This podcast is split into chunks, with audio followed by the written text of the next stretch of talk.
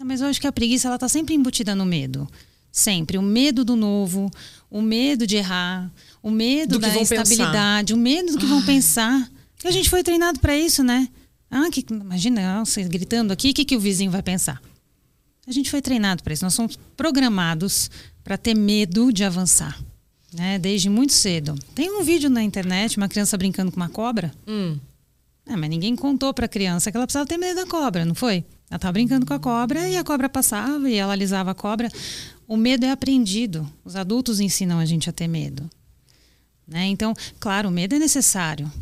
Né? Eu acho a, o abismo lindo, mas não vou me jogar nele. O medo serve para isso. Ele te limita para impedir, protege, limita para você não se lançar ao perigo extremo. Mas assim, é arriscado tentar mudar o caminho?